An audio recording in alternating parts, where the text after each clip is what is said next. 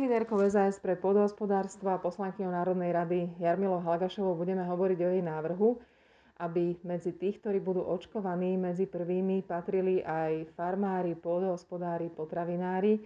Jarka, prečo s týmto návrhom prichádzaš? Uvedomila som si jednu vec.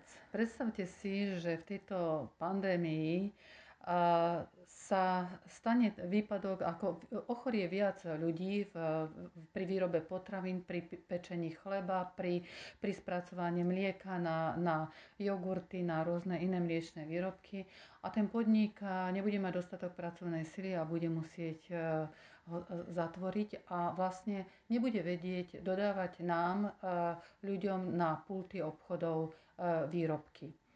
To by bol asi problém, pretože Samozrejme, nie je, nie, je, nie je problém pre obchodné reťazce ten, tento priestor uvoľnený nahradiť e, jogurtami a chlebom a mesovými výrobkami zo zahraničia. Ale to pre, e, si predpokladám, že asi nechceme. Pretože nastal by veľký problém a síce v tom, že pokiaľ by e, slovenský výrobca uvoľnil miesto na pulte zahraničnému, tak následne po zatavení asi veľmi ťažko by si získaval späť pozície.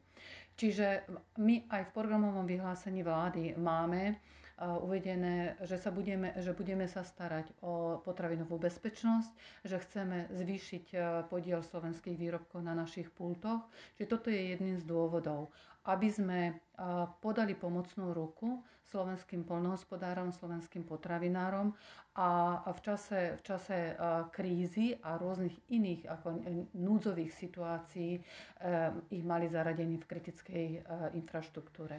Znamená to, že e, do parlamentu prichádzaš s návrhom, aby práve ľudia, ktorí sa starajú o tú nejakú potravinovú zásobu Slovenska, a o tie polia a podobne, boli očkovaní medzi prvými, to znamená v tej línii medzi zdravotníkmi a ošetrovateľmi, povedzme? Áno, aby, aby sa boli zaradení do kritickej infraštruktúry a aby sa tak k ním aj pristupovalo.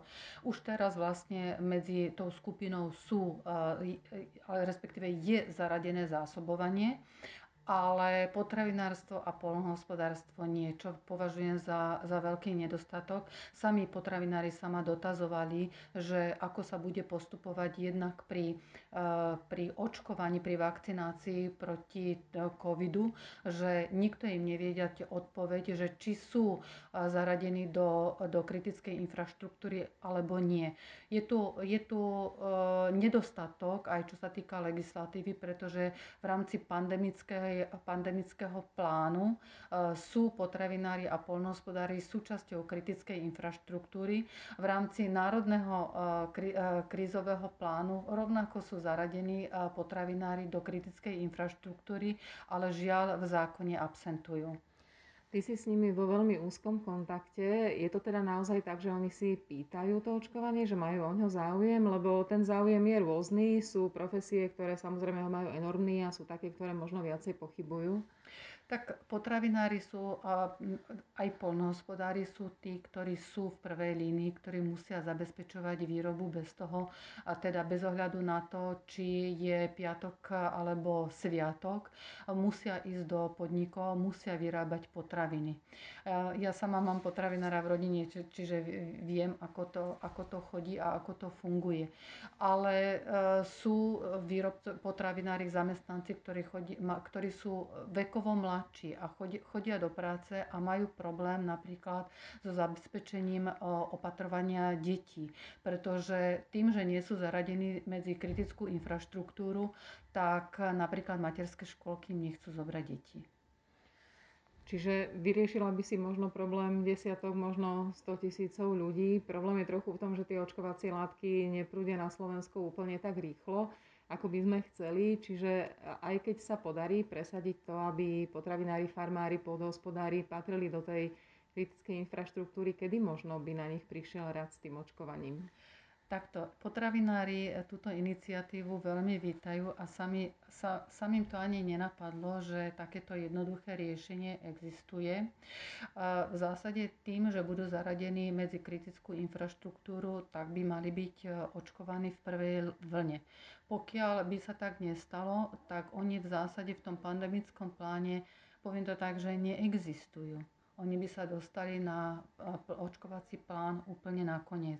Ak si predstavíme, že sú to tí, ktorí pre nás vyrábajú potraviny, teda to, čo, čo denne potrebujeme pre svoj život, tak si myslím, že to je veľmi nespravodlivé. Takže snažíme sa ich skrátka posunúť niekam na zoznam a o mesiacoch zatiaľ nehovoríme.